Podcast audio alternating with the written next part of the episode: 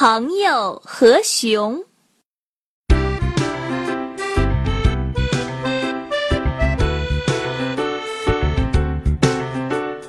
矮个儿和高个儿是多年的邻居，他们也都把对方看作自己的好朋友。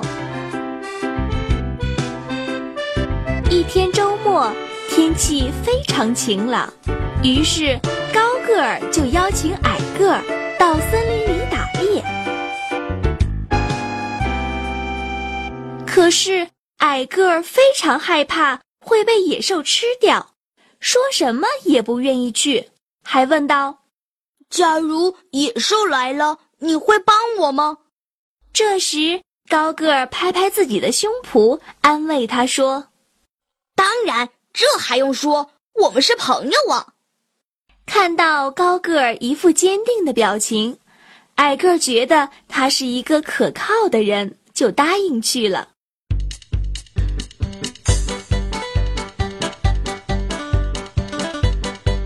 很快，两人来到森林里，高高兴兴地打猎起来。不一会儿功夫，就捕获了两只野兔，收获还真不小呢。矮个儿觉得差不多了，就对高个儿说：我看今天就到这儿吧，明天再来怎么样？可是高个儿一点儿都没过瘾，还要玩一阵子。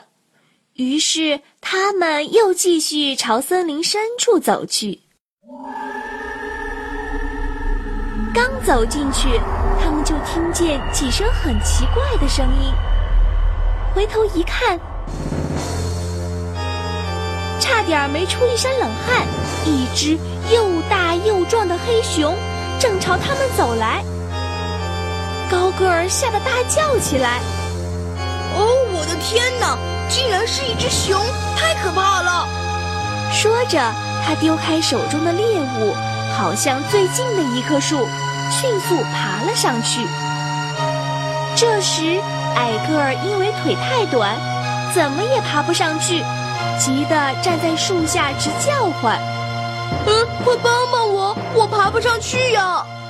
这时已经窜到树顶的高个儿不仅没有帮忙的意思，还朝树下扔树枝，一边扔一边喊着：不行不行，这棵树太不结实，你还是另找一棵树吧，我帮不了你。矮个儿没有办法，回头看看，黑熊都快走到跟前儿了，就只好扑到地上，屏住呼吸，将生命交给上帝处置。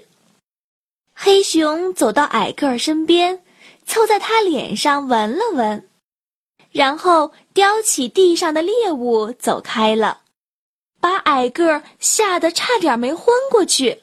几分钟后，高个儿见黑熊走远了，就从树上跳下来，故意关切地问道：你还好吗？知道吗？刚刚我在树上都担心死了。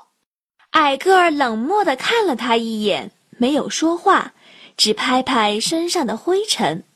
高个儿知道矮个儿不高兴，又套近乎地问道：哎，刚刚那只熊可真有意思，好像跟你说话呢，他对你说什么了？矮个儿认真地看了他一眼，严肃地回答说：黑熊说，在你最需要帮助的时候离开你的人，绝不是你的朋友，他让我千万不可以和这样的人在一起。说着，矮个儿头也不回地走开了，只留下高个儿尴尬地站在原地，说不出话来。